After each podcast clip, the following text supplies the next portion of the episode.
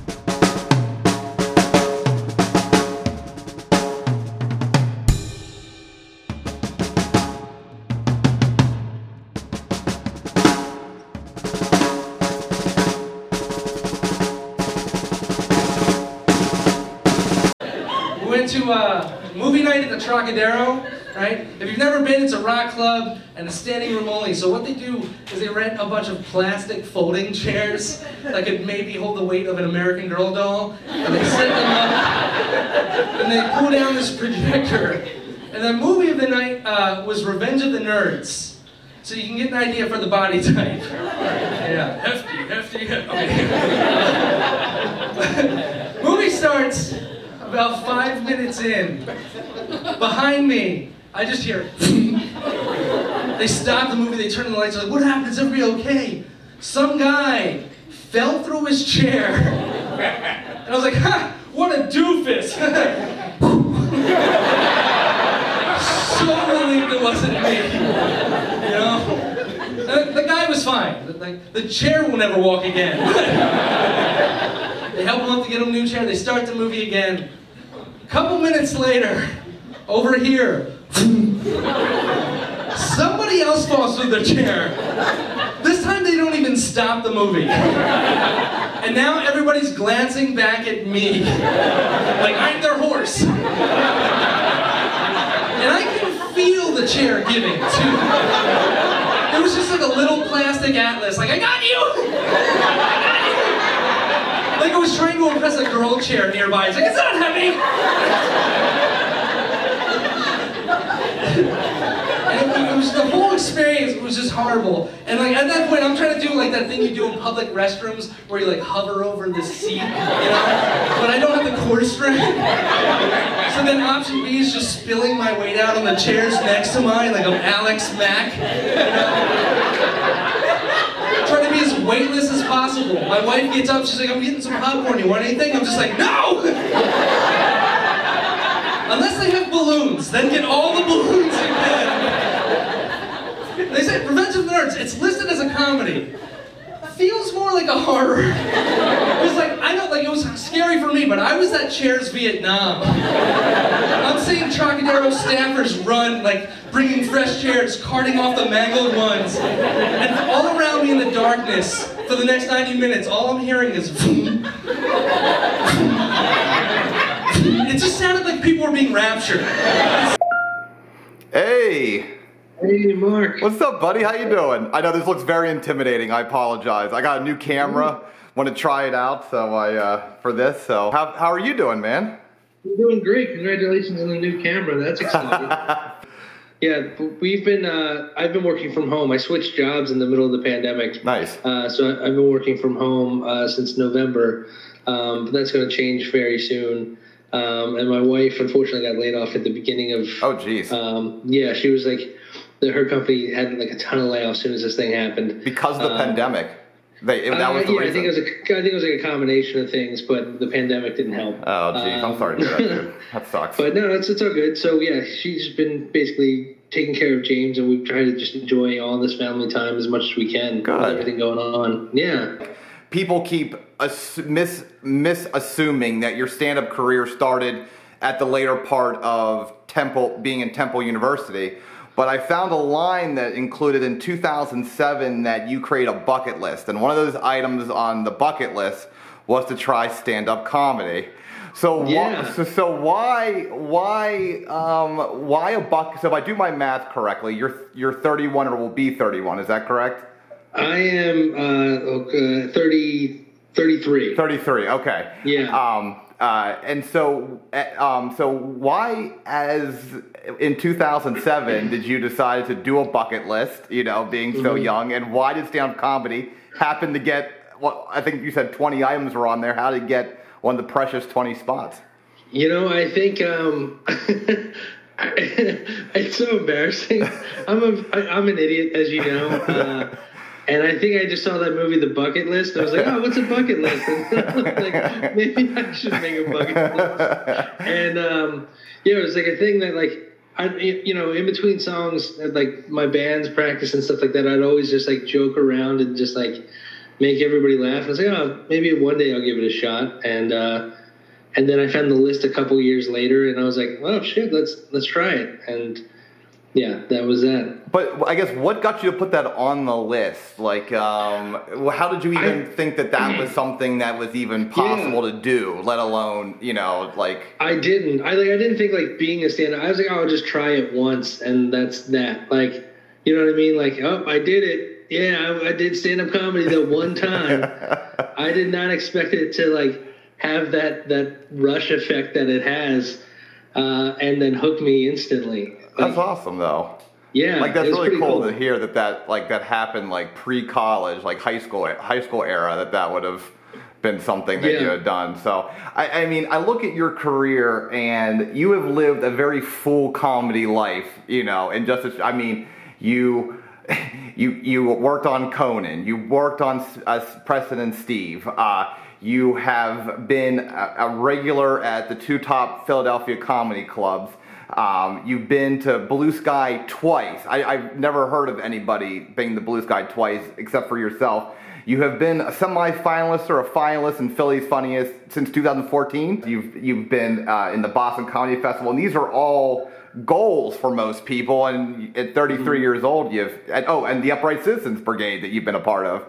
See, I mean, you check a lot of boxes, um, and I think this kind of persona that you give off is this kind of silly guy, you know, kind of the silly nice guy. But there's a real big drive in you, and that's kind of where I want to focus and Yeah. kind of tease out your habits here and, and how you write and how you pursue some of these things. Um, Sure. but kind of to, to, to, to get back to kind of the the beginnings. Um, you so you were in a band I, you just mentioned, um, Yeah. and you go to Temple and you take a comedy writing class.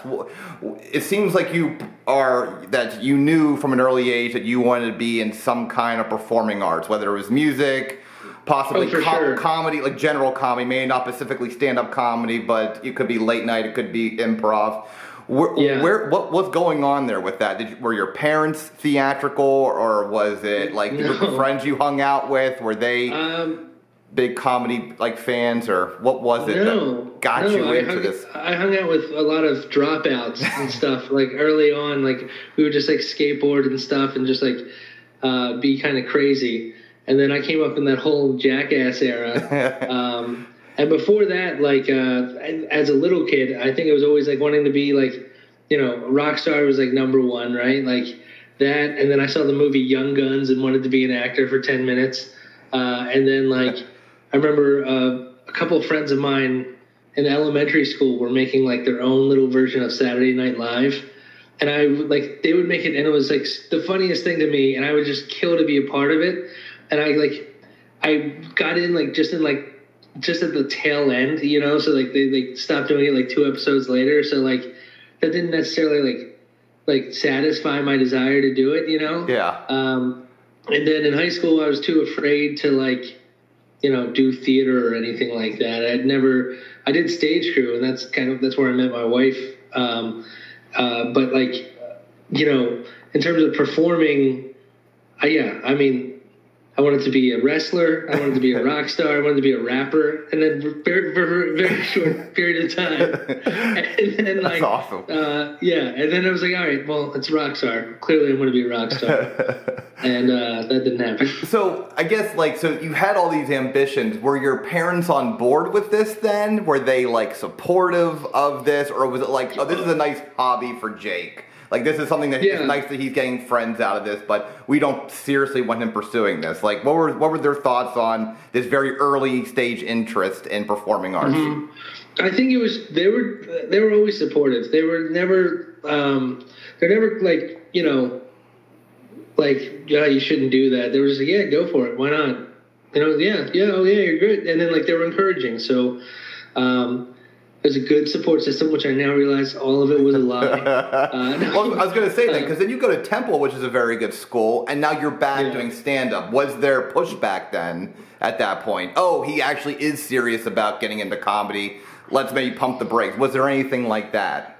No, they were just like, live your life, dude. Like, Okay. we're here. We'll support you. Uh, they used to come to like my band shows back in Nice. the day, and comedy was like a hap- like a, a welcome surprise to them because they were like, all right, this is way earlier than staying out to two in the morning for a four hour set while you guys play like Take on Me over and over again. Well, so, so, they were like, yeah, they No, were happy. Sorry, well, I want to say like so. It, it seems to me like this, all these things that you were pursuing, all these things that you kind like being a wrestler, being uh, um, a rapper. These are all pretty solo endeavors. Even, I mean, a rock band not so much. That's that's more a group. But I understand you Yeah. were a guitarist for the band, right? You weren't. Yeah. Of course, yeah. Yeah. I was the, I was the show pony. So, so what? So what? What was the need to be the focal point? I mean, that seems to be why you settled. In, I mean, all these things that you have done, stand-up comedy has been Mm-hmm. the most time that you spend in any single one of them. So why Yeah. is it that being the focal point, consuming 100% of of attention, seems to be where you best fit? Is there a lack of that at an earlier stage in your life?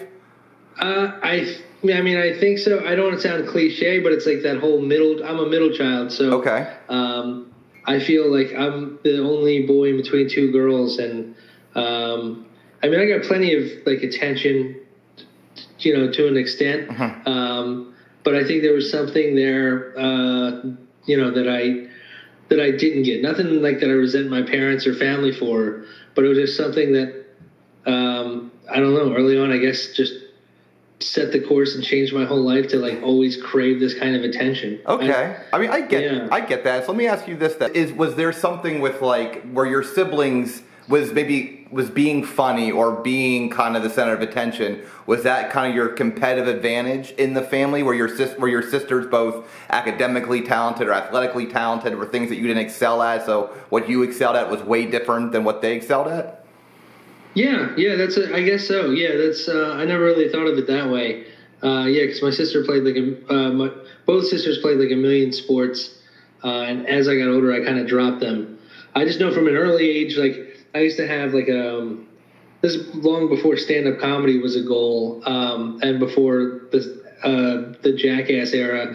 I used to always I was like a big fan of Tom Green. Okay. Do you remember? Oh I'd yeah. Always I'd always carry around this little radio. I'd listen to like that Adam Sandler CD with all those songs that they're all going to laugh at you and all that stuff. And um, I had this little boombox. I'd, I'd always put a blank cassette in there and just go around and interviewing people and my family and just like holding a boombox to their face because like there wasn't a mic. There was a mic Yeah. on the boombox. so like, I mean, I've I, I got a bunch of cassettes from my parents' house that I, I, I've yet to like find a cassette player, but um, yeah, it's like our trip to like Disney, and I'm just like interviewing random strangers as we stop at gas stations and just like trying to be entertaining and yeah. Well, that's awesome. was fun. So, Yeah. so um, now let's roll that into you. Now you're in Temple, okay? Obviously, Mhm. very good school.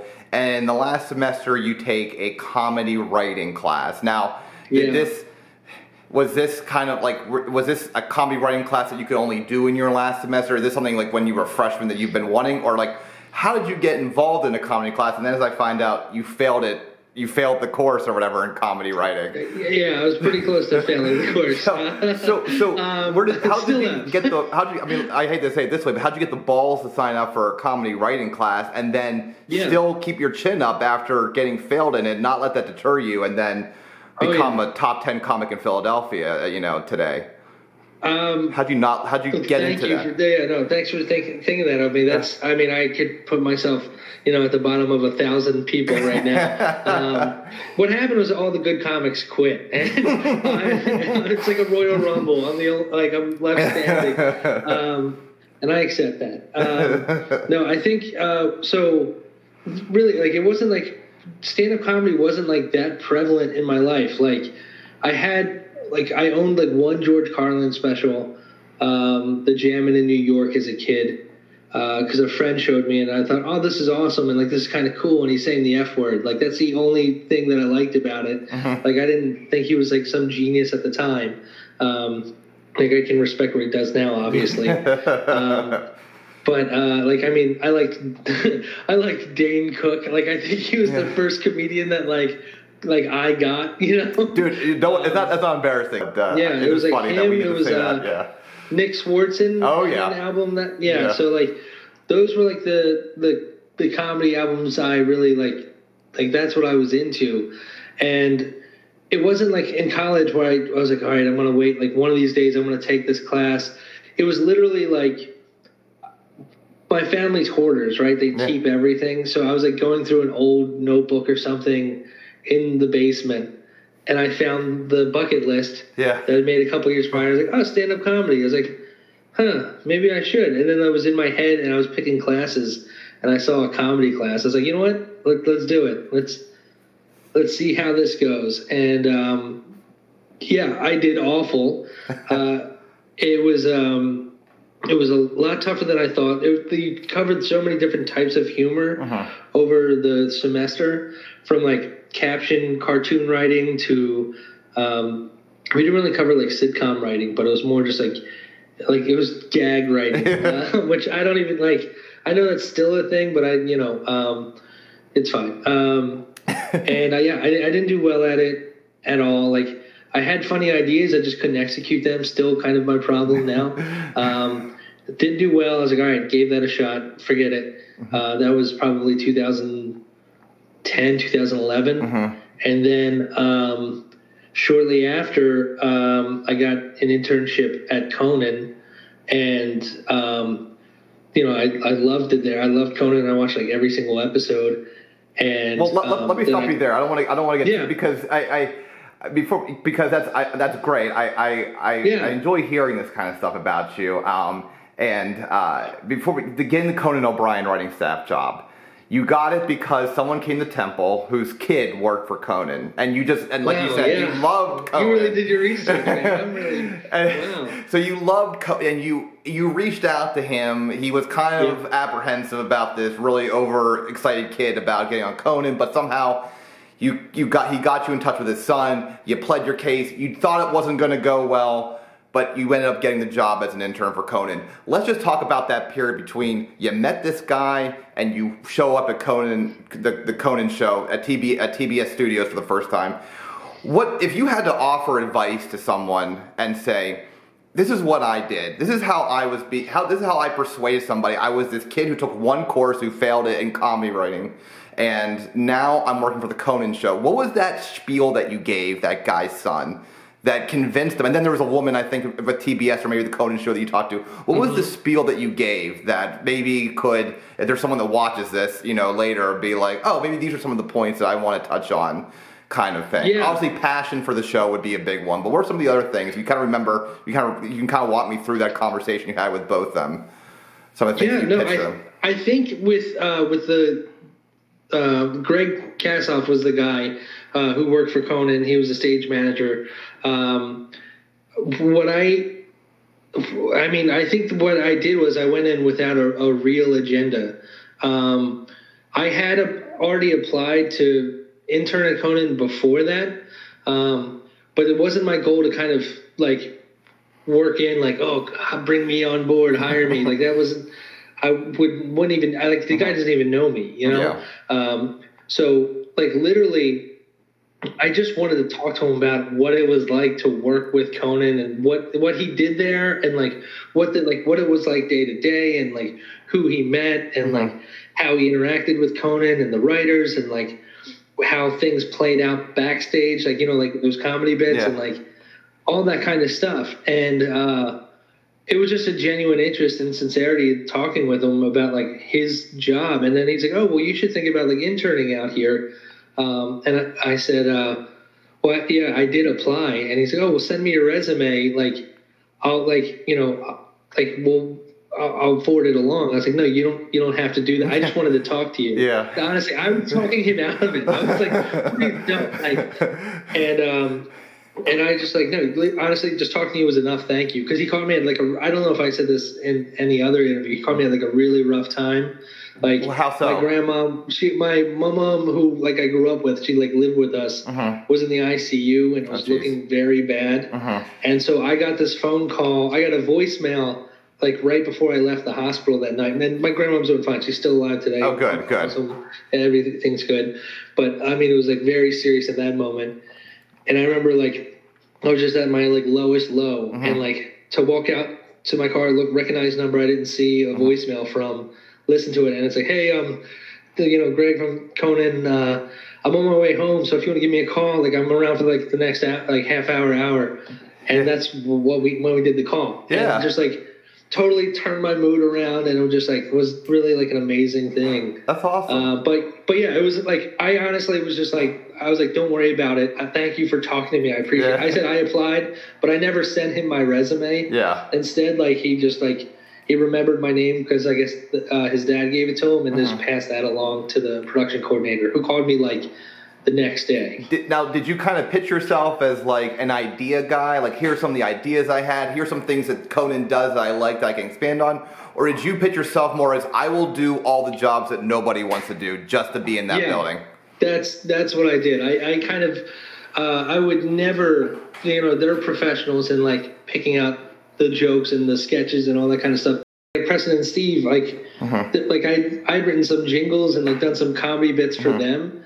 Um, but mostly my work was just production focused, and uh-huh. that's what I wanted to stick with. Like being a PA, running the Grab Coffee. Like I'll get your dry cleaning. I don't care. Like I just want to be in this environment. I just want to learn and all this kind of stuff. And that's uh, when I pled my case to the pro- production coordinator. She was like, I thought I like was going in with like guns loaded with my like Preston and Steve on the resume and Temple University, you know, like, and she's like. Nothing. She was like, nothing about your resume impresses me. And I was like, oh, like she's like, why should I hire you? And then uh, as I plead my case, it's like because I like I care. I work so hard, like day and night, blah blah. blah. The- the- While I'm pouring my heart out doing this, she's uh like you can hear other people coming to her desk to like because she had a very busy job. yeah. Um, you can hear like her just working around me talking, and uh, this interview happened right after Preston and Steve had shot me with a a, a cannon full of uh, clam chowder. yeah. So I'm just like I just stink like clam chowder, and I am like so depressed as this interview. Uh, sorry, uh, the interview was the next morning yeah. but the uh, but yeah, the whole thing was just like I ju- like I felt the blast of a, of a chowder cannon. It was just at an all time low Yeah. after being told like nothing impresses her on the resume, Yeah. and I just made pled my case. And she was right. Like when I got there, like it was like people from like Yale, Dartmouth, Stanford, USC, Yeah. Boston University, um, University of Texas, like all these institutions, and then me as Temple University. Like holy crap. but but so th- you find yourself in this situation a lot because fast forward you're in big sky you walk in and you're like i'm the only person here without an agent i'm going at people that work for the Yeah. daily show work for, so it seems that this environment does you well you like being an underdog you like being Yeah. you like being kind of like the sorry sap i hate you know like but it's Yeah. it's it's what motivates you but so do you do you kind of know what what kind of what you said? I kind of just pitched her my thing. What do you think it was that sold her to take a chance on a guy who didn't go to Harvard, wasn't part of UCB? What was it that she was like? Was it just that you knew this Greg Ko- guy and he just said, "Hey, can you let this guy in?" Or was it wow, of all the people we interviewed, this guy knows Conan O'Brien's show like the back of his hand, more so than I even do. Which one would you say what it is, or something totally different? I think it was more more the the stage manager's help. Because Okay. I I think like when I got there, like oh wow, like Greg, Greg, like so I think that guy Greg never made any like like a lot of people were like oh my niece is getting out of school blah blah blah, Yeah. and like a lot, a lot of people would push their friends and family Yeah. who had an interest uh, through, and whereas this guy, I guess, had worked for the show for a long time and just never made an ask. Mm-hmm. Yeah. So it was kind of like a big deal that he he made an ask. Okay. Uh, and um, yeah, so like he carried a lot of weight, and like obviously I was like just saying like how hard I would work, and I sounded excited, enthused, and determined. Um, and I think like it was more like 90 10 him than me on that. Well, no, because that's Very lucky. That seems to be something that oh, well, I don't know because you're very talented, and I know you. I know you're very humble, and, and will try to quip or make a quip to say you're not, but you are very talented. I think they made a great pick there, but it seems like you would almost if you had to write a, an advice book, you would almost say be aggressive in how you act. Because then to get even the helium, you had it's like yeah, it's who you know, but also be aggressive in using your network. Because you knew this person who was booking helium through the Preston and Steve show, and you reached out to them. Where most people probably be like, "Oh, I'm not. I'm going to back off." Can you, so, have, have these kind of situations happened in your life, and maybe describe the helium interaction, or like some things that you like maybe can Yeah. give like advice on like how to politely be aggressive. Um, that was like a one time ask of like, hey, can I come do your open like you know how do I get on your open mic? okay. Um, because it was like when I came back from California, I didn't know where where comedy happened in Philadelphia. You know, like there wasn't there wasn't like a thriving fit. That was more like there was uh, the Philly Improv Theater used to be like a place at a place called the Shubin, um, right off South Street, which was like a like a storefront Yeah. uh, that fit eight people. Um, so like there was no that there was no good good. It was the Laugh House and Helium, but I didn't didn't even know about the Laugh House yet. Yeah. So I went to Helium, I think, uh, my first time. Um, and that ask was just like simple as like, hey, it's Jake, you know, from Yeah. the press, like intern from the press. I intern Yeah. from press. Steve, we- see each other all the time. Um, I'm thinking about trying to stand up comedy. Uh, how do you sign up for the open mic? Because uh, before, like the website instructions weren't as clear as they Yeah. are now. Okay. So um, they're like, oh, okay, uh, I'll get you in touch with somebody, and you'll get, you know, you'll get set up. Oh, nice. Okay. Yeah. Cool, man. So that was cool. And then like I didn't see any of the that was um that was Brad Grossman, and I don't think I saw him again for another like three years after. You know what I mean? Yeah. I, I don't think it was till after I started working the club because like they're involved, but they're involved in big picture stuff. They're not Yeah. involved in open mic or, or like booking local talent. Yeah. They leave that to the managers who see the comedy all the time and they trust their opinions and stuff like that. Um, Well, cool. so um, I like that story. I like uh, it's Yeah. it's a it's a nice story. I, I do I do enjoy that. And so to kind of backtrack then to Conan. Um, Yeah. You you mentioned you said this is where I learned how to be. This is a quote. This is where this is really where I learned how to be funny and about the whole joke writing process. So Yeah. you were involved with monologues. I mean, you eventually got hired as a monologue intern, which is fantastic because that's you know very sought after. How, what is it that you learned there? Because your style of writing jokes now is not monologue style. These are more personal Yeah. stories of things that happened to you, not things that would do well at Conan. So, what about what you learned there? I guess pertains to how you write jokes now. Um, I want to pull something out for you. Oh yeah, go ahead. This so is dramatic. No, no, no. This is this is why I do the video thing and not like a podcast kind of thing because I like the visual aspect of it more so than the the the uh, audio part. All right. Uh, I don't know if I'm allowed to show this. So this is uh, Mark Stoudemire exclusive, but like these are the jokes. Okay. So they like every day. Like I mean, I have I I made myself a copy of all of them because Yeah. like I wanted to learn. So Yeah. I would read all the jokes, um, Mm-hmm. and I basically uh, in this this is Tuesday, April 10th. So that's one day's April- worth of jokes. That that Yeah, very thick there's packet. Okay. This is the first batch. Yeah. So there's two batches of jokes I have in a day. So this is Mm-hmm. the first batch of jokes, um, and this is the first collection that would go down to Conan around lunchtime, and Mm-hmm. he would uh, read them all, mark them about what he liked, cir- circle the ones he liked, um, and then like um, make changes to um, you know, uh, like little wording things that Yeah. he preferred. Um, so this is the first batch on April 10th, 2012. Uh, you can see. Well, did it say that? So what he would do after the lunch is he would sign it, and then he would put the uh, he would circle the number of jokes that day that he liked in the first Nice. batch. What is it? What would you say are the mechanics that you learned to write jokes there with that packet and everything like that you still use Mm-hmm. to this day in writing jokes? So the one thing I use is like when I'm struggling to to write a new joke um, that I that I took away from the Conan process is like, um, and this is accessible on the internet. Laurie Kilmartin has like a list of transitions that she tweeted out that they um, that I picked up on that the the writers would use when they would submit their jokes every day because it was a quantity business. Uh, you got to see some really great jokes and then some jokes that were kind of like, you know, uh, not as great. Um, and those seeing the bad ones gave me confidence to write because I thought, oh, maybe I could write one as good as that Yeah. bad one.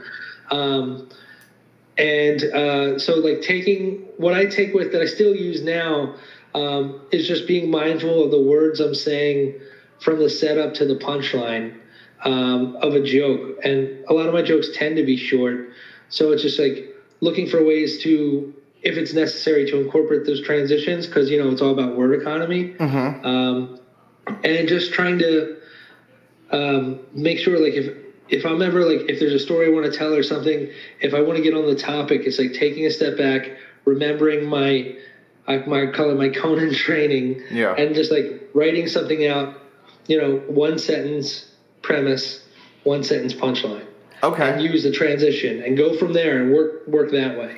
Just a quick plug and we'll get right back to the show. Have you checked out my website, marcstaud.com? It gives you a whole wealth of information to how to see me live at shows. You can catch past Get to the Joke episodes and bonus content, and you can also check out some stand up videos for myself. Please check out my website. Again, that's marcstaud.com, M A R C S T A U D.com. Come see me live. Also, please, once again, subscribe to this channel, like our videos, leave a comment. I'll get back to you. Now, let's get back to the joke. Cool, man. Yeah. So I want to touch on a point here that came up during uh, some of the stuff I was looking in on, looking for you on, and um, and I and I pro- this is uh, maybe a little more touchy subject matter, but I, I promise it leads into questions about your joke writing. You were giving an interview, um, and I'll, I'll give a shout out to um, the the podcast Club um, Obscurite. And you had talked about being um, in a sketch on the Conan show. You finally were asked to do a sketch on the Conan show and it involved when you find and you were super excited. You had you got your hopes up, and they do makeup, and they drew they drew a dick on your face, and it immediately you went from the highest high to the lowest low, and you had flashbacks of something you just mentioned, being on the Preston Steve show, being the guy that they shot. I think you said chili, like a chili gun or clam chowder gun. Yeah. That Yeah. does They did both, by the way. It's Does so is this is this kind do you always feel like are is, do you always feel that you, you're I would say most of your jokes paint you as kind of like the butt of the joke. It's not really observational. Yes, they're personal Yeah. experience, but you always kind of come out looking like the the putz. Like, oh, I'm the guy that returns Yeah. KY jelly. I'm the guy where the chair's going to collapse under my seat. I look like Chaz Bono. Is Yeah. is what what is your insecurity? Where does this insecurity lie in? Is this something that you grew up with? Were you teased because of like your weight or your appearance, or what was it that when someone do, when you make it the cone and someone draws a dick, instead of feeling happy about this dick on your face, you're gonna be in a show, it immediately triggers past sadness uh, in you. So what is Yeah. what is that? What is that grow? Is this something that's growing up? And, and then I promise this this, this is going to lead into uh, how your jokes about self uh, you know how you write successful self deprecation jokes. But kind of talk to me about this background and this sadness about maybe your appearance or your or what you perceive Yeah. your your self image is. So I mean, I think I've always been like a, a goofy person, like a, like, like a kind-hearted kind of again goofy, uh, which I don't know if anybody's ever called themselves kind before. I But think it's very accurate way um, to say yeah. Yeah. Um, so I think like what happens is because I'm always so goofy and like joking around, Uh-huh. I also end up being like the one in the group that like that wolf pack mentality where Uh-huh. like the one person gets separated and gets picked on. Yeah. it's always been me. Like in sports, like in like on the wrestling team, that would always happen. When I did football, it happened. Like playing hockey, it would happen. Like. Like it always ended up being like me that it would like the joke you know people would like hone in on Yeah. uh, so um, when it started happening at Preston and Steve, like, you know, I was trying to be as like cool as possible. Yeah. And like try to get as far as a, far away from that stuff as I possibly could. Um, and I think like you know, once I like started to like change my mentality to like lean into that yeah. rather than away from it. It's like I noticed it worked for comedy, and I was in such like an insecure headspace because of like a bad work environment, like that screwed me up like a couple years before comedy. That like, like all my like self worth was already out the window. You know what I Oh, mean? geez. So, Okay. um, so just like leaning, like I remember like somebody making a joke about me. Um, I think it was Bobby uh, Bobby Slayton. He's like a they call him the pitbull of comedy. He was a Okay. guest on Preston Steve, Okay. and I remember going in to take a picture of him because uh, they were like, oh, "Go take a picture of him for the website." And I went to go take a picture of him, and he's like, "Look at this." He's like, "Who's this Humpty Dumpty trying to take a picture of me?" Oh, jeez. And like, they got like a total laugh from like Yeah. The, the couple people sitting there. But like, I was so upset about that for like Yeah. ever. I'm like, dude, I don't even know you, Yeah. dick. Like, um, and uh, yeah, so I just remember like then looking back on that after like I let go of that anger, and I was just like, all right, well, you know what, like to the outside observer, that is funny. Um, and so like at first I would, I was like selling myself out a little bit um, for jokes, but I remember hearing a Ralphie May interview, who I've been told I look like. Oh, Um, not I don't think that's as, true at all. but- Um, but I remember his WTF interview where Yeah. he said, uh, you know, he he was trying to always be mindful because like John Pinette was like a legend before, like you know, in terms of Mm-hmm. Fat comedians. Yeah. Um, he was like the fat comic. Mm-hmm. So like Ralphie May in the interview was saying like he wanted to be he didn't want to be the fat comic. Mm-hmm. He wanted to be the comic who was fat. Yeah.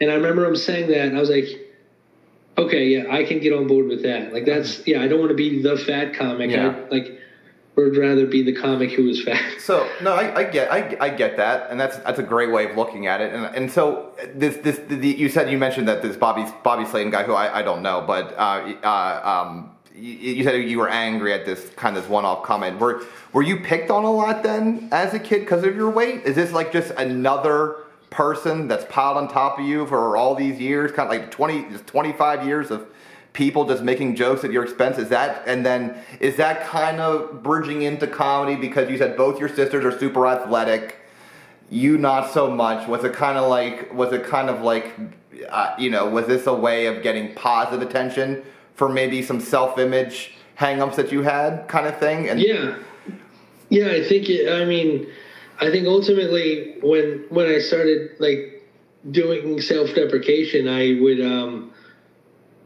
I figured like what's the worst thing that like could be said about me, yeah. uh, and just start there.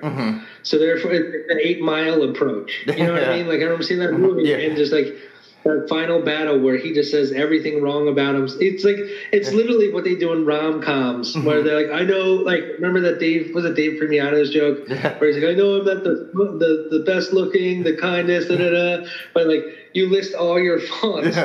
Uh, and then uh, yeah, then then the other person has nothing else to go on to like make fun of you. So I was like, okay, well it's my version of sweeping the leg and um, just like getting ahead of it. Okay. Well, it's cool. Yeah. I like that. So let's talk about self-deprecation jokes then, because that's that seems to be the the, the, the, the the meat. This is where you this is where you stand out among among other comedians. Is your self-deprecation jokes are better than other comics' self-deprecation jokes. What do you do? What do, I mean, so you just kind of mentioned what what are some what are some of the worst things people can say about me? Let me list them out. How do you write? And and, and I guess and how can you keep going back to that well and write new jokes without tiring out some of the old jokes? Then, like, how are you constantly coming up with material material that is constantly putting you down and finding new ways of reinventing it, and then also kind of disarming the crowd then of doing that. Like, how are you doing these things?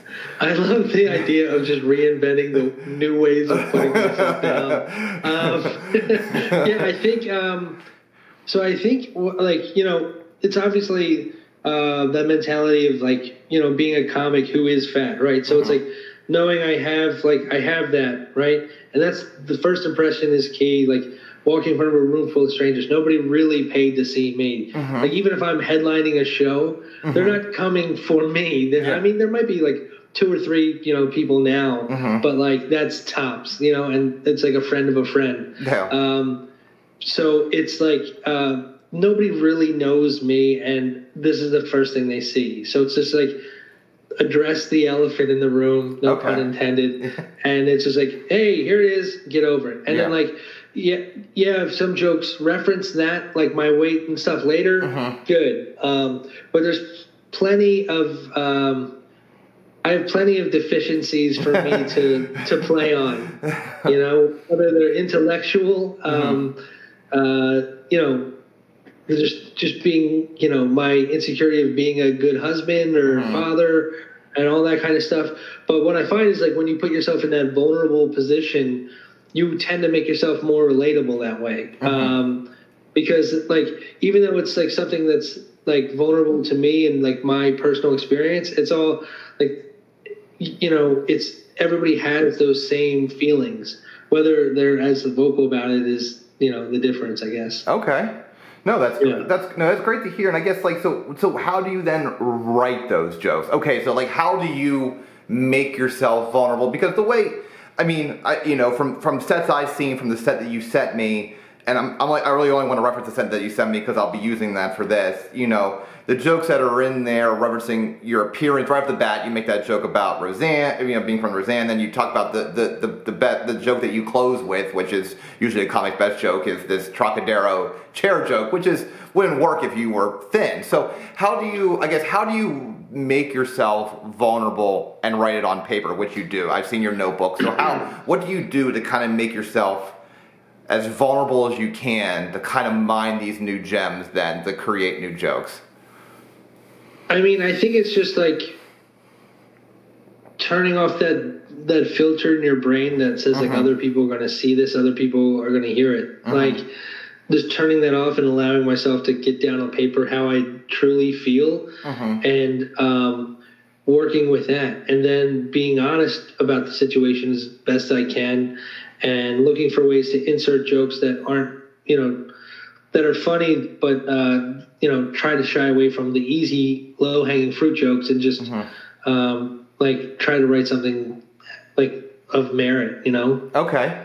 Um, so, like for instance, like the the Trocadero story, um, it's all about me sitting in a plastic chair, and that chair uh, feeling like it's going to break at any 2nd Um, and they start like breaking all around me, and I'm like experiencing this like I'm, my anxiety is like through the like my blood pressure's going nuts. Yeah. and I think like um, it was more a joke about that fear mm-hmm. of of that, which I've heard skinny friends talk about when they sat in mm-hmm. like a wobbly chair or a, mm-hmm. everybody sat in a chair that, that, that that's not going to make it. Yeah. So it was more about that.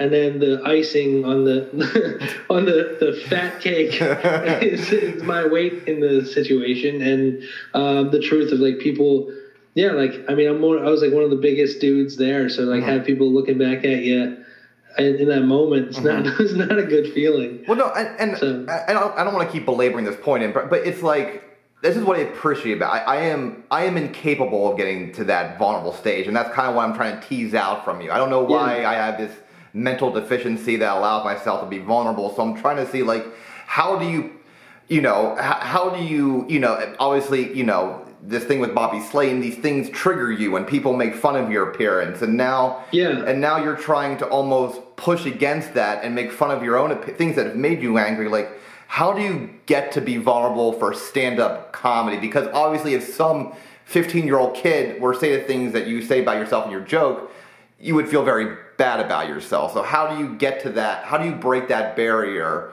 And then what are some things that are vulnerable that you will never discuss? Like, like for instance, maybe is there something with like a family relative that you won't ever discuss because it's too vulnerable, or maybe it's like a, a situation with your wife that's too. It will only be self-image vulnerability, or will there other will there be other vulnerabilities that may affect other people? Then sorry, that's a lot of that's a lot of verbal No, no, salad no, at you, but um, Uh, yeah. Um, so in terms of material that I, I won't touch, um, it's never for like a, a situation of, um, like if it's about a family member, I'd want the family member I know to hear the joke before I do it and make sure they're okay with it. Um, I'm gonna I'm gonna regret saying that one day. um, this, clip will come back to haunt me. Um, but I like I mean there I you know I.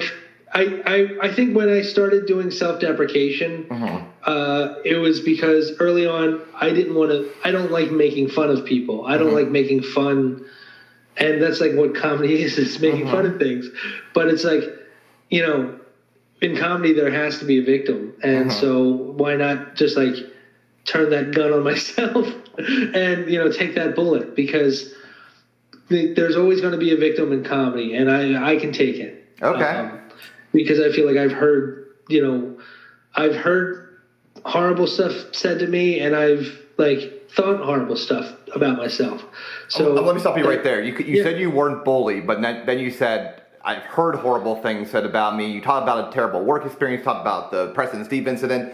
So not bullies, but is this just a constant theme of no matter where you go, people are you, you're paranoid that people might be saying things. I mean, because of pe- people actually saying things about you. Are you now Yeah. constantly thinking that people are making quips at your behalf? Then, if you weren't bullied, yeah i mean it, it- yeah like um oh man be vulnerable with me, Jake. Be as vulnerable with me as you Yeah. are in your joke books. I know. I'm but like there's things that I want to say that I'm like censoring myself.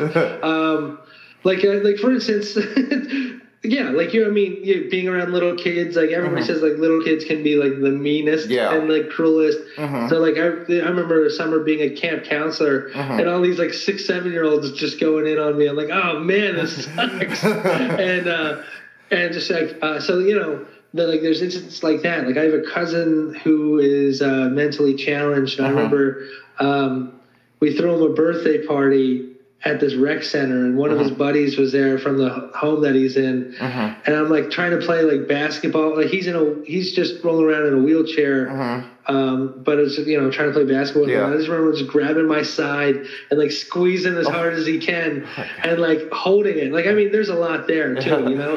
Yeah. he's just like, yeah, you're fat, and I'm like, Oh my all right, gosh. dude. Yeah. Like, like even you're observing. you know what I mean? Yeah. So like, there's only, and then the Bobby Slayton incidents. There's Yeah. all these little incidents Yeah. like that have happened.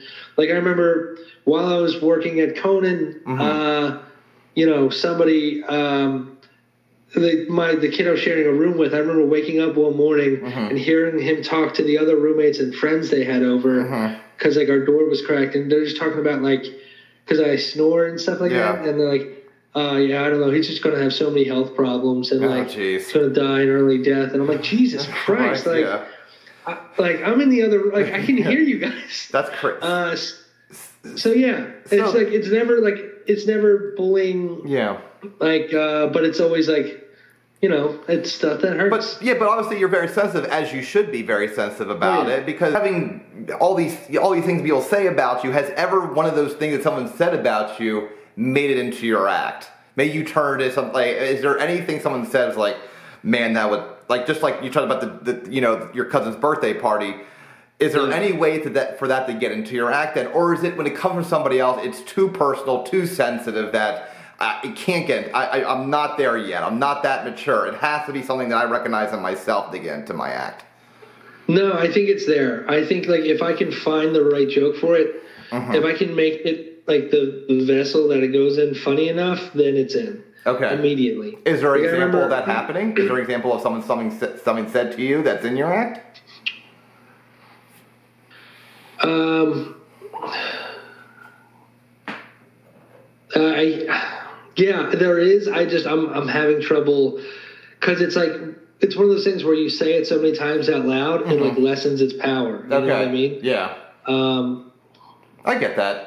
So let me let me rephrase and ask you this then, and maybe how do you break that barrier then, and how how how like how are you one of these guys that when I see you and you're vulnerable on stage and I look up to someone like that to have that kind of maturity, have that kind of self recognition, and then not only have all that, like have that, but then also have the funniness to tie oop, to tie that in. Sorry, tie that in. How do you do that? How do you break these barriers so that like it doesn't like it? Are are your jokes when you write these premises and you write a pun? Are, is there a lot of sadness in these joke books because of just writing a premise and then not having a punchline, or like how do you get to those? How do you break the Yeah. barriers Oh, to kind sure. of to kind of make that joke then? I mean, I sent you a uh, I sent you a picture of like uh, it was like my Seinfeld picture of all Yeah. my books on the Yeah. ground, Yeah. and it's like in that I probably have like an hour, maybe an hour of material that I'm actually like Mm-hmm. um, that I'll do at, on stage, and whereas I probably have another three to four hours of stuff that I haven't really even touched the surface on yet Okay. that that I could s- still continue to work on. Um, I, in terms of being vulnerable, I think it's just like with the self-deprecation thing early on, like leaning so hard on myself and making fun of myself. Uh, at first, it was like a it was a guard thing to get that out of the way. Um, but then after I got like the first one or two out of the way, it's like, okay, time for you to actually talk about yourself. Otherwise, you're just pandering to like, um, you know what I mean? So um, with being vulnerable, I think it's just something. I'm a, I think I'm a vulnerable person to begin with. I, I kind of, I'm kind of a, uh, like a natural oversharer. Yeah. So it's like finding out what's what there is to share, and um, yeah, um, maybe I do it. At, uh, maybe I do it in a way that like tries to like get the crowd kind of like on my side first, and then I try to find the punchline. Because I think I heard somewhere that like I, can't remember who said it, but uh, they talked about comedy's kind of like all about justice, you know. So if you have somebody like saying something terrible to someone, it's like you want to find, like you want that like tension release. Like that's why jokes when people like, uh, so I said this like works so well. Like having that perfect like what you should have said thing works so well in stand up because it's like a justice to the, like you know, the premise. Yeah. I like that way of thinking. That's I never heard that before. That's that's awesome. That's cool. I like I. It's, it's like I wrote down two notes here, and uh, it's things that you said in some uh, in comedy. There has to be a victim, and then you just said um, that jokes have to just serve a justice point. So there's almost you do you do take like this the, the little guy has to be the hero. The guy who has constantly, in, in your case, this guy who's constantly grown up with, you know, people poking fun at you for, for you know, your appearance or what it happens to be. You get your just desserts at the end. That's kind of, I mean, I'm, I'm seeing a lot of, Yeah. I'm seeing a lot of balancing the seesaw at the end of that. Is that kind of, is that the theme of your jokes? It's kind of like, hey, the setup is, hey, the jokes will be at my expense, but then at the very end, I you come out as like the the hero, kind of good, good everyday kind of guy that people can relate to, that people root for. Is that kind of where you Yeah. go with your jokes? Yeah, I think that's kind of that.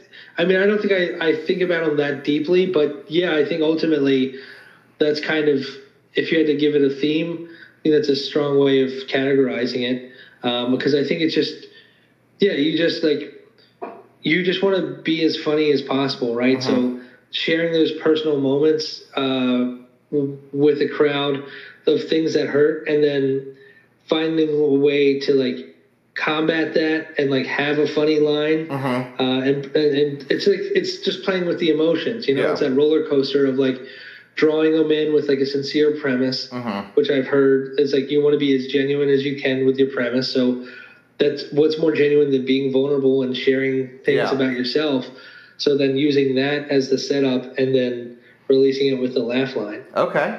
That's great. And so let me ask: Do you do you hope that maybe one day, one day move away from self-deprecation jokes, or is that always something that you want to make sure? Is that kind of like your bread and butter? Is that kind of where if you want someone that you want to be known for, like how Jim Gaffigan's kind of known for Yeah. that kind of humor, Seinfeld for observational? Do you kind of want to be, hey, that's the self-deprecation guy? Is that, or do you want to eventually move away from that then?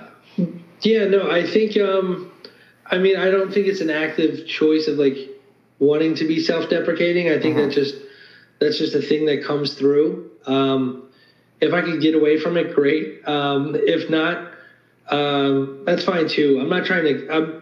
I'm not like trying to coast on anything. Yeah, no. Like, but it's. I I do like trying to challenge myself to be like more observational. Excuse me, and um, it's talk about you know talking about different things in different lights, and it's always been like a challenge to like. I know like if I, if a if like a set's not going going well, I will start to like self deprecate even more on myself in the moment. Okay. So it's like those kind of things to be cognizant of and not use that as a crutch. Okay. So uh, it's a thing that I'm like trying to be more aware of in the joke writing process to get away from. But you know, um, I got to go where the, the laugh is also going. Yeah. So I get that. Yeah. Now let me let me ask you this then. Um, let me see if I can a- uh, let me see if I can ask it honestly and tactfully. Do you feel trapped in your self-deprecation jokes? Meaning, if I gave you a pill to turn your body image into whatever you wanted to be, would you take it, knowing that you may cut out a half hour worth of jokes that you spent eight years working on? Or would you be like, that's that's too? I, I gotta stay in kind of where this character that people expect these jokes to be relatable to. Oh, that's funny. I know. I, I don't.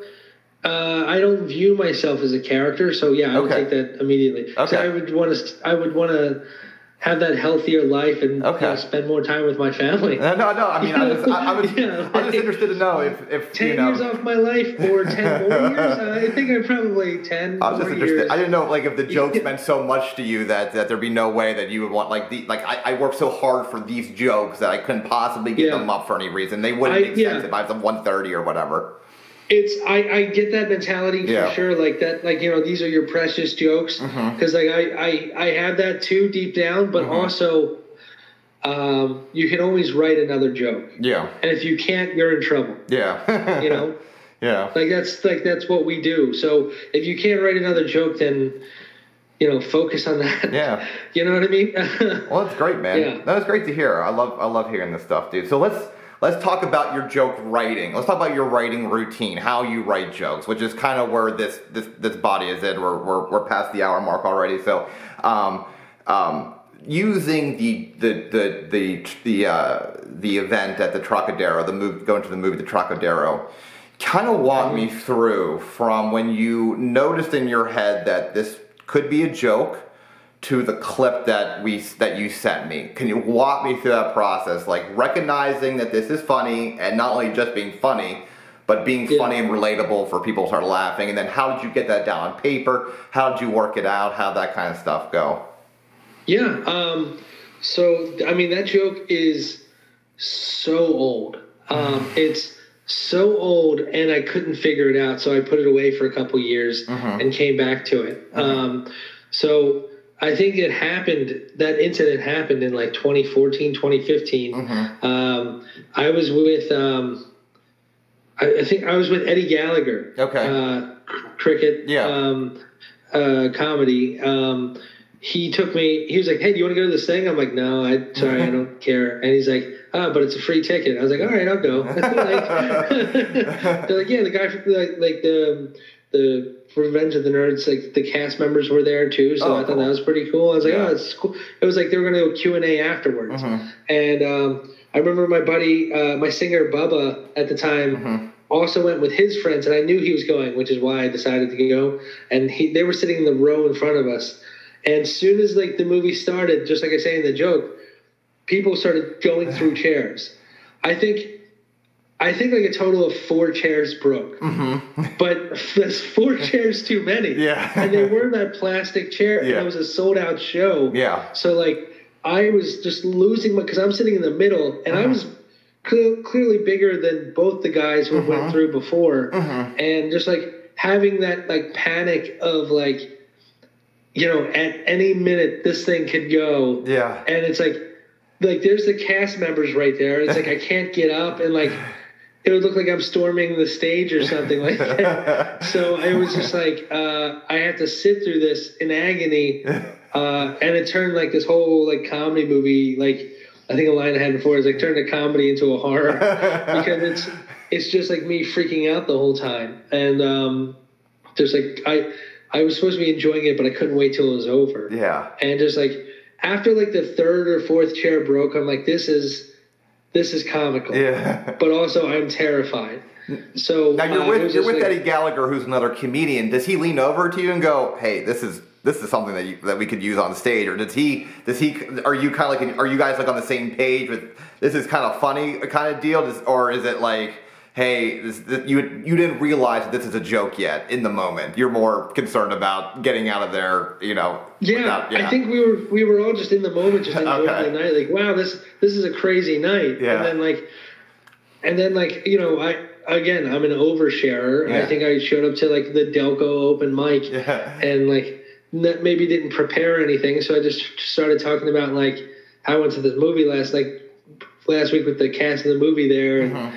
Then I started talking about the chairs breaking, and I was like, oh, mine didn't break, and then like I was like, huh, okay, like maybe there's something there, and then like trying to play on like that kind of like, um, the, you know, like just that like anxiety of like waiting for something to happen. Yeah.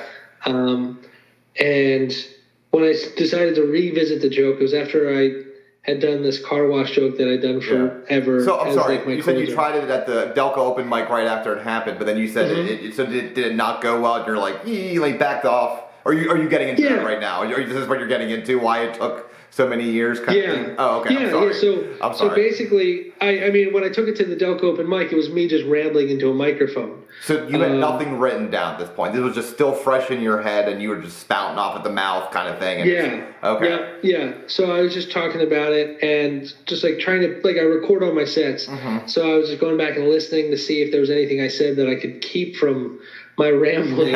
um, there's a couple things that I like. I, I don't think they're still in the joke now, but like you know, I think what what made the joke so work so well was like my attitude. Like I I was like putting myself in the joke. Like so that being nervous and awkward kind of thing worked for me. Mm-hmm. So in the situation now, I'm revisiting the Trocadero joke a couple years later. I think the thing that made the car wash thing work was that I was so committed to being in the moment in that joke. Mhm. Like when I was when I was telling the crowd the experience, I wasn't just telling; I was like reliving the experience while it was happening.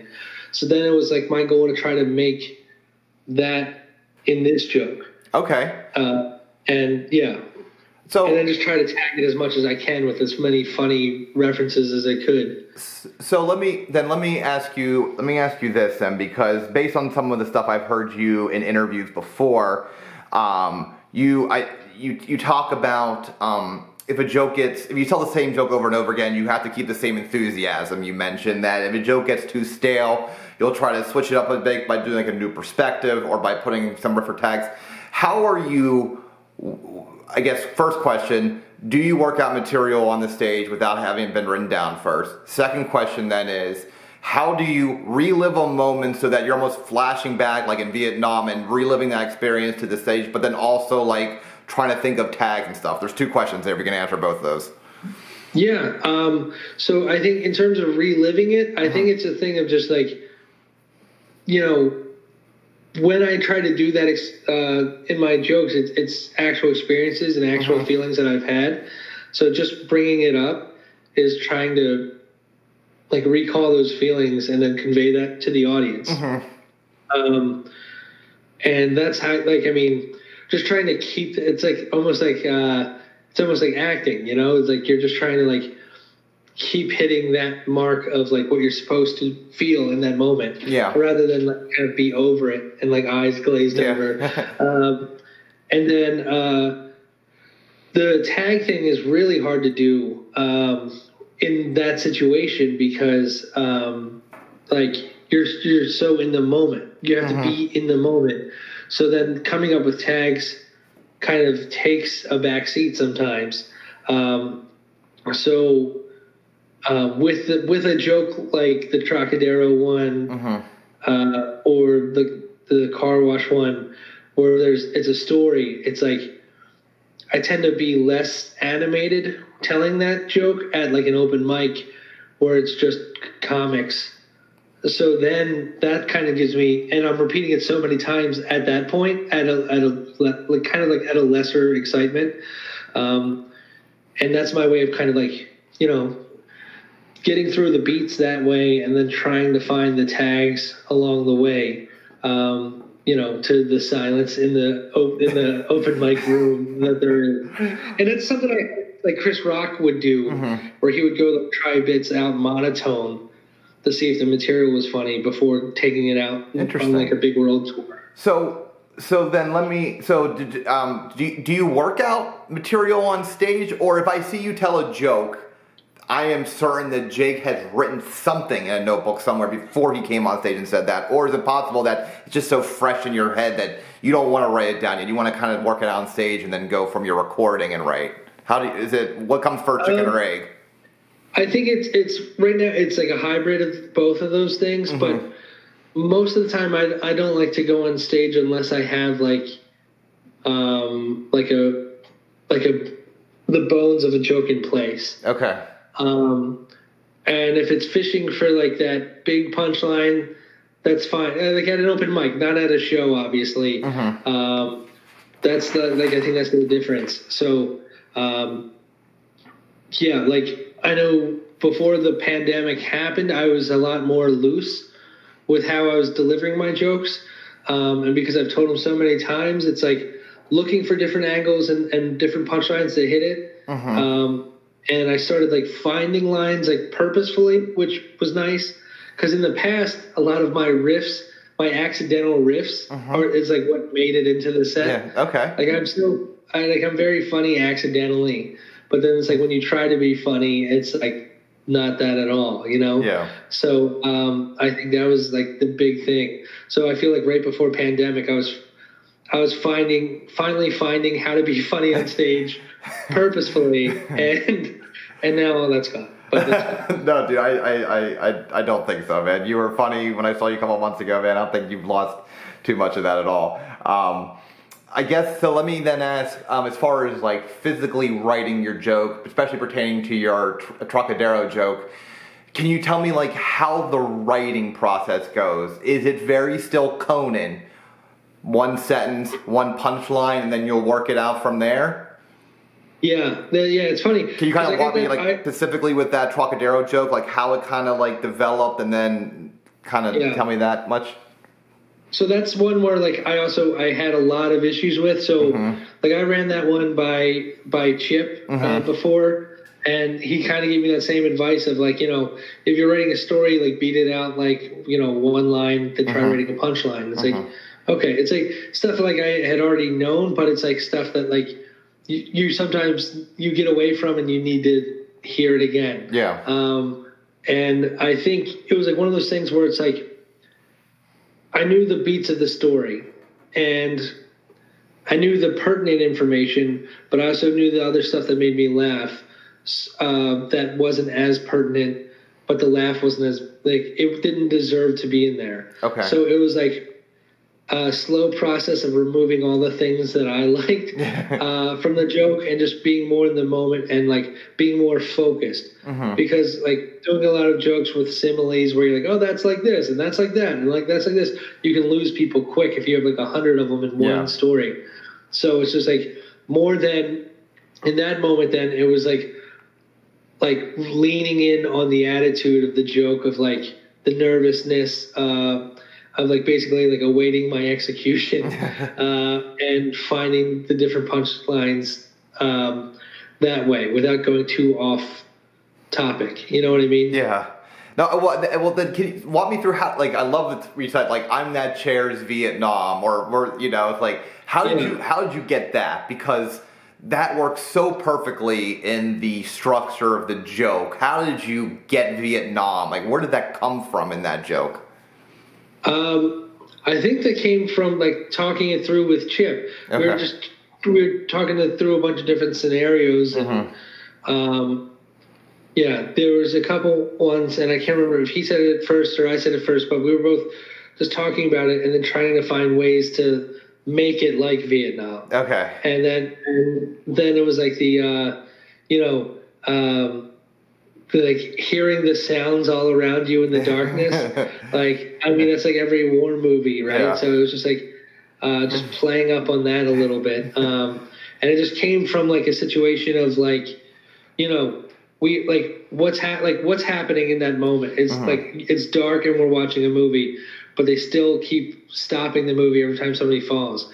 So then like what else is this like? And it was just like going through all the different scenarios and i'm sorry i wish i had them all like listed in front of me about like Yeah. because i went through like a million different ways to try to say this Mm-hmm. um, but that was the one that just kind of felt like most uh, that rolled off the tongue the easiest because there was like a million like contrived versions of it. Yeah. But it was like it was like watering it. Nah, I don't say watering it down, but getting it to Vietnam because it's an experience um, we're all familiar with. Yeah. And yeah. I like that, and I like. So tell me why. So I didn't know that Eddie was your uh, your date that evening, um, but you switch you switch it to the joke for it being your wife. Is wife funnier Yeah. than friend? Why switch the wife in the joke and because? I uh, it was yeah it was um it was a mindful decision to switch it to wife because uh, then I could tie it into all the different failed dates and different bits I had with my wife at, at that at that moment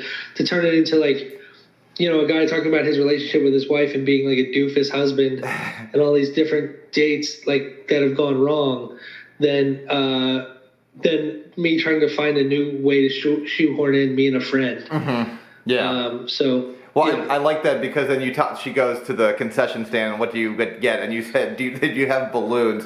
Where does is that, is that is that another thing that you and Chip are just talking back and forth, and that comes from that, or were, were Uh, like was it like a year after telling that joke you saw up and go, "Oh my god!" Like where does where where do these different Yeah. where do these different pockets of hilarity come in? You know, into the joke? Is Mm-hmm. it all at the same time in a conversation with Chip? Or is it sporadic throughout the years, Yeah. kind of thing? it's definitely it was definitely sporadic like Okay. um I, yeah, I think that was like after just seeing up, and I even think I even think there's an instance where there is like a chair floating uh, with balloons tied to it in that movie, and uh, and yeah, I think we were. Uh, I remember. I think I was talking again. I was talking to Jeff Howarth Yeah. on this one, and uh, we used to go like walking at this track and talk through jokes and stuff Yeah. as like just ideas we had, and um, it was just talking about different ways to like.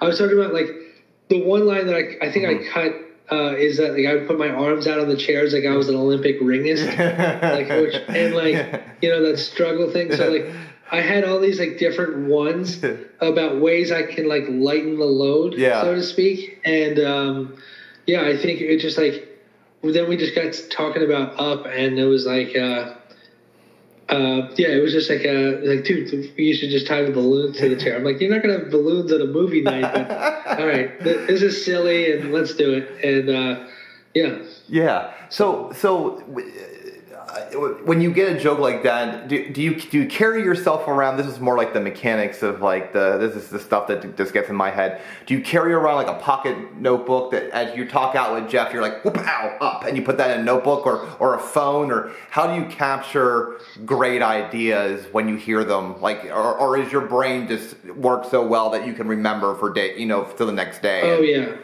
yeah. No, I'm terrible with memory. Okay. Um, yeah, it's immediately pulling out a notebook and like writing it down. So you do care. I mean, your Um, notebooks are pretty thick. So you have like a pocket notebook that you like to use. Is that correct? Or do you Yeah, phone? yeah. There's a yeah, yeah. Okay. There's a few pocket notebooks that I'll I'll carry or um, like Evernote on my phone or Okay. some kind of app. Like I'll text myself a lot, um, and yeah, it's just capturing those moments immediately as they happen. Uh, that way, I don't forget anything. Okay. And then and then from this pocket notebook, you then have the notebooks that you sent me. These kind of leather bound, you know, more professional looking notebooks. Is that where you're sitting down and you think about your your experience at the Trocadero and you write out the funny things like chair like around you chairs are falling and you just write out things that could be funny and then you take Yeah. and then do you take kind of like what you call bones do you take them into a uh, a situation like an open mic? Yeah, so it's just like so I'll transfer it from the little book uh, to like my joke writing book, which is where I'll, I'll write out the the uh, the beats and I'll try to write a punchline for each beat. Um, then take it to the mic, see how it does. Listen for like that, like you know, at open mics, it's like trying to be familiar enough with those rooms. Like you want to go to different open mics because you're getting different crowds, but you also want to be familiar with the with the sounds of the room. So, um, like, like I know what I'm looking for in terms of like audience reaction. So just trying to get each punchline to at least line up with that. okay. Um, and then it's like I'll do it the same way for about a week, like without even like tweaking it. Um, I'll be thinking of different ideas and writing them down as I go throughout the week.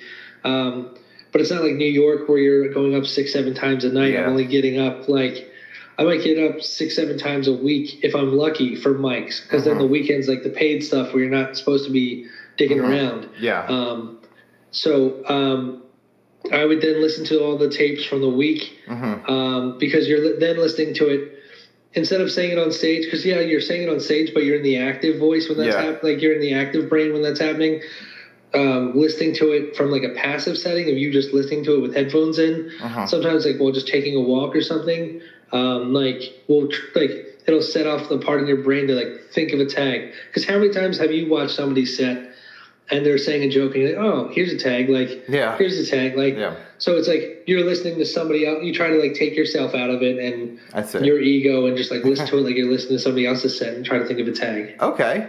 And then how do you prepare that joke to get on stage then with? Like, we, even at an open mic, you go over it or is it kind of like just from writing down the bullet points? Like, how do you know what, how do you know what you're going to say when you're going to say it, like the first time that you may tell a joke? Once I take it, uh, once I put it in like my book, um, it'll probably go through like one or two um, like small revisions sometimes uh, before. Uh, I get very like dead set on like the. This is a, a bad trait to have, but I get very dead set on like the structure immediately. Like as soon as I write something, so sometimes it's a thing where I get stuck. I get hung on that for a few weeks, and I got to learn to like break that up and like switch it all around because sometimes just moving like that that ending to the beginning and like you know just switching out a middle piece or just taking out a middle piece makes all the difference in terms of the flow of the joke. So. Um, uh, did I did I answer the question? No, you did. Did I jump? No, no, no, you did. Well, then let me talk. Let, let me ask you this then. Uh, how much does social media come into some comics like to test test out premises on social media? You don't. I don't. I don't have. I don't have Twitter. I have it, but I don't get like. I, but on Facebook, you don't seem to be that kind of comic on Facebook, or are, are you like that more Yeah. on Twitter? Or like, do you test out? Is there any kind of anonymous um, buy-in from the Twitterverse or whatever, or any other means that be, before you tell a joke that you get buy-in from? That's not Chip I think- Jeff. I think yeah.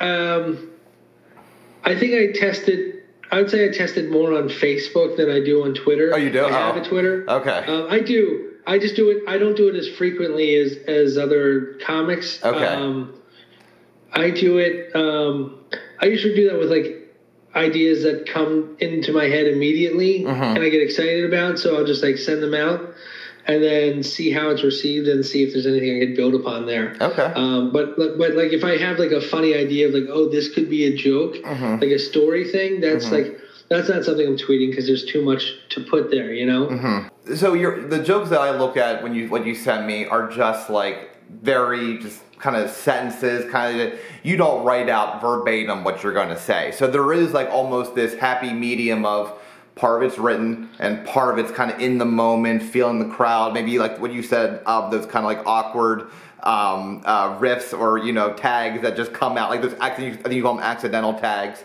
Like is it is it is it half written? Half on stage. That's the that's the formula to a Jake Mattera joke.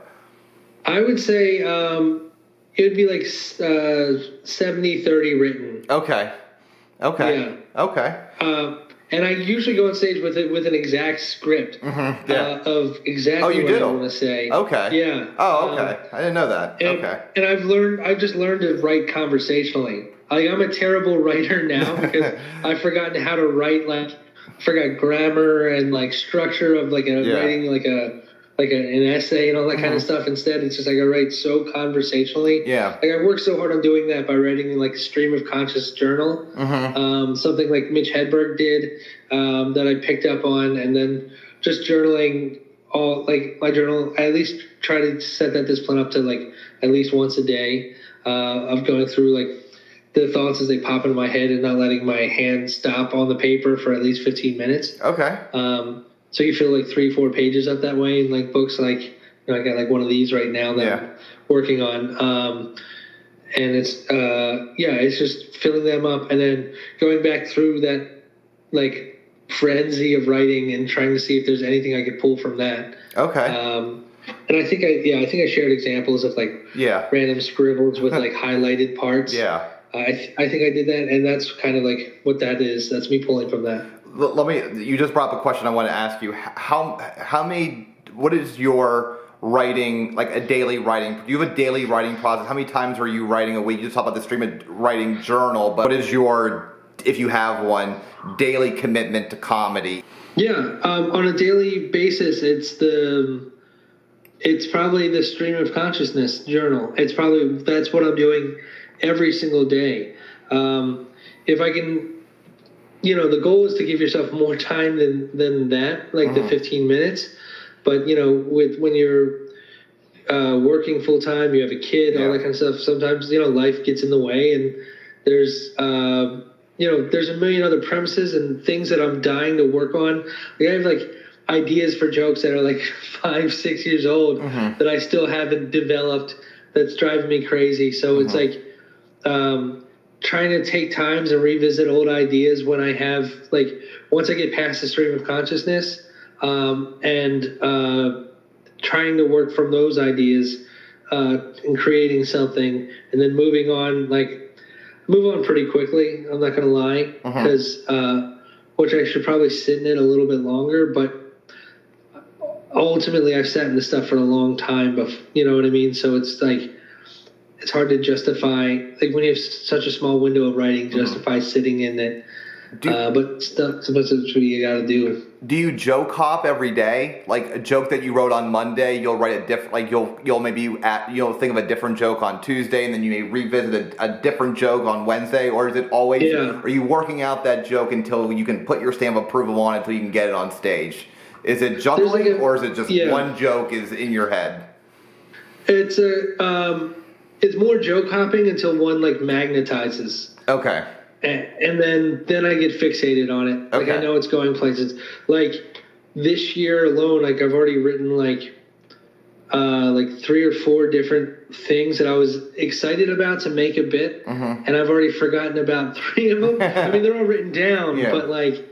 Uh, yeah, like revisiting them and being like, oh wow, yeah, there was something there that I was playing. Like, um, I think like I sent you an example of me like writing down the initial idea about like uh, being an adult, feeling like a kid, Yeah. um, and like you know how I'm just always eating Tums. I'm eating Tums so much, and like I should put it in a Pez dispenser because like that's a, like I'm a child, and then like refine like coming back to it, writing it all out again, and then like okay, try rewriting it, and like try rewriting it, and try because the comedy's in the rewriting. Yeah. Like most of the, you know for like the good jokes. So there was a situation where like I had like a half a page of just rambling about being an adult, feeling like a kid, and and have wanting tums, to uh, which the finished product, which I think I sent you was like, like I'm an adult, but I like, but I still act like a kid. Like, like I'll carry tums with me, but I'll carry them in a Pez dispenser. um, the wording is still, um, Yeah. you know, still working. I like the And, premise uh, though. Still new, but Yeah. yeah. Um, uh, but like, yeah, so it was like I felt like that's like a tighter joke Mm-hmm. now that I can build on like that whole premise after that. Okay. Um, yeah. So let me. So the one thing that I want to talk about, and we- we're already talking about right now, is editing. And you made a one of the things that I felt was the most passionate thing that you have ever said in one of your interviews was that you were almost no nonsense about where did I put it here? Um, tightening. Import. You said there's you, uh, importance in tightening up jokes. You refer this back to your monologue, you wrote- monologue writing days. if any if anything I've heard you talk about, the tightening of a joke seems to be where your biggest emphasis was in a joke writing process. What is your? Yeah. You have a very strict process of what gets in your jokes and what gets. So tell me, how do you edit your jokes, kind of thing? I, I think it's it's more of like a mental mindset of that's that's exactly what I want to do because I I do feel like a lot of my jokes, especially my newer jokes, I do ramble a lot. Because I'm still trying to search for the punch. Um, so I'll, I will ramble a lot while trying to find how to get through it, um, and it's it's making sure I finally. Like I know when to like pull the plug on all that rambling and just get to the meat of it. Okay. Um, well, how? How, some- how do you get to yeah. that meat? Tell me how you. What is your What is your uh, barometer on this gets in, this doesn't get in? I think it's like accepting that these jokes that I like, accepting that the jokes are funny, but not the best like place for them, Mm-hmm. and just like telling myself to hang on to them for maybe like a later purpose. Um, you know, like you can always reuse a like a joke that you cut somewhere else Mm-hmm. uh, if you if you frame it correctly. So just like letting myself have it for later, um, and ultimately, I think it's like that tightening comes from the crowd reaction and the crowd response I want. Mm-hmm. Like I want to kill, like I want to do well. I want to like be successful at this. So getting a smattering of laughing through a three minute bit isn't worth like a pop at 30 seconds. Okay. You know what I mean? Yeah. So, So you, it's just like- do you have a goal yeah. laugh rate? Do you like someone's got to be laughing every five seconds, or I, I, I'm scrapping this kind of thing? Is that kind of where your head goes? I think it's just like trying to, yeah, just trying to find the best possible punchline and immediately going there. Okay. And then if if I can somehow build on that, that's a bonus. But if I'm if I'm like I don't say phoning it in, but if I'm mm-hmm. like meandering before I get to the big punch, mm-hmm. it's like know you're dicking around and cut that stuff so you know, you know, get to the funniest thing first and then tag it. Don't Okay. like try to be cute before you get there. Okay. Okay, cool. And so when, when do you know a joke is done or is a joke never done? Will you revisit Yeah. the joke that you've been telling for five years and see, what can I do more with this? Or is there a process you're like, check, I can put this in my my my headlining set. I don't need to revisit it. I can just go back and look at new stuff now. I think it's like um like I I I- I would say the philosophy is like a joke is never done. Mm-hmm. Um, that being said, um, I'm not like constantly rereading over like the Trocadero joke, Mm-hmm. looking for ways to improve it. I probably should be, Mm-hmm. um, but um, like I, I've I've put enough pain and struggle in that one. Um, so what I do is like when I'm telling it, and I like, you know, the more and more I tell it one way, um, and the more and more it works, and my confidence grows with the way I'm doing it. I'm becoming more animated and confident. That's it for my questions. Like my, my point. I just, uh, these are now like the wrap up part. I kind of wrap up. I have three things I kind of wrap up with you with, and the one is, what is your ultimate goal? I, I, I wrote down here what I think it is, but what is what is your high watermark to achieve in com in in comedy? Doesn't it need to be? I know you have your, your hands in different buckets with improv and stand up and, and sketch, but like, what is your what is what is your ultimate goal? What is the I, I, you know, I can die now kind of goal. What do you think it is? I'm curious. Uh, uh, I wrote SNL. Oh wow, uh, that's a bigger goal than I have for myself. Um, honestly, uh, I haven't thought much past like a late night set. Okay. That would be. Uh, it would be my dream to go back to Conan to do a late night set, Mm-hmm. um, but that's unfortunately that's not going to happen because the show ends in June, and uh, he, he does know. a podcast now, right? He's doing a He's a podcast. podcast, but yeah, that's like reserved for like A list and who he wants to speak with. Okay. Um, and he's going to be coming out with an HBO weekly show. yeah.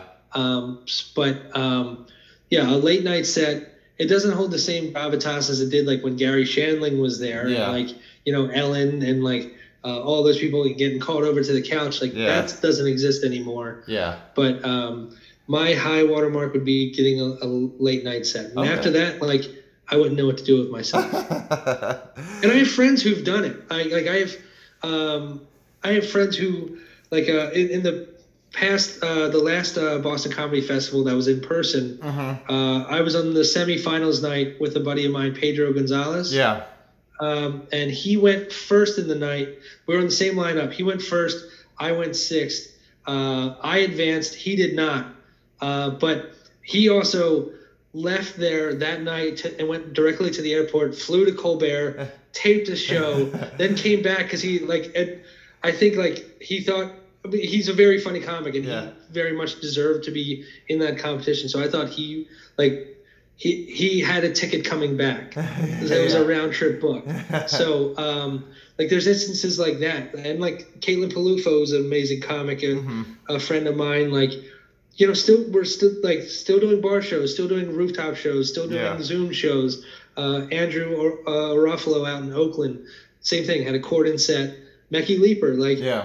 um, it's not a game changer anymore, yeah. but um, it's just something like it's something in my head. It, it's like you've arrived, Yeah. you know. Okay. Um, going back to that bucket list, how many items have you been able to cross off of those 20 besides now stand up comedy? We know that's one. Yeah. uh, Marc, if I knew what was on that bucket list. All right, fair enough. Fair enough.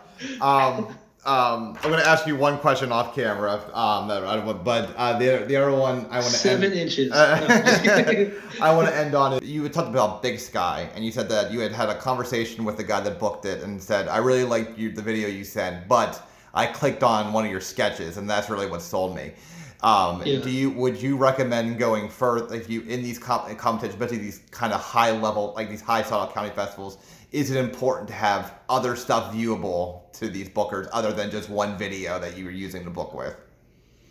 I think so. As long as you're uh, proud of the thing and it's not just some like half-assed thing. Mm-hmm. Um, I know that goes against kind of like all of my videos. Things are all kind of like half-assed. no, But, dude, they're uh, hilarious, man. As long as you're proud of the comedy in it, Yeah. uh, why not put it out? Because it could be the make or break moment. It could Mm-hmm. Okay. be the thing that like they they just want to know a little bit more about you, and that could be that could be it. Cool, man. I like Yeah. it. Well, cool, man. We're done. Alright, guys, that's it for me. Thank you so much. Well, that's our interview with Jake. I know you enjoyed it. Please check out his comedy album, A Soft One. Uh, it is an incredible album that you won't regret getting. Um, and also, please, once again, do me a favor subscribe to this channel. It helps me out so much. Leave me a comment. I will get back to you. And check me out live at a show, which you can see at my website, marcstaud.com. Till next time, I'm Marc Stoudemire. Goodbye.